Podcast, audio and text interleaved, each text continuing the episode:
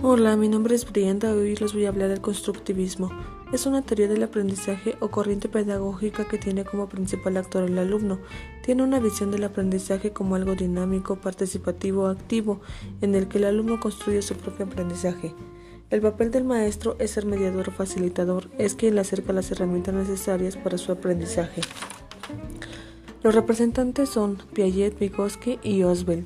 Piaget propone cuatro etapas del desarrollo cognitivo, sensorio-motora, preoperacional, operaciones concretas, operaciones formales. También afirma que hay dos procesos simultáneos para el desarrollo cognitivo, la asimilación y la acomodación. La asimilación es la, es la interiorización y, relación con algo que ya existe en nuestra estructura mental.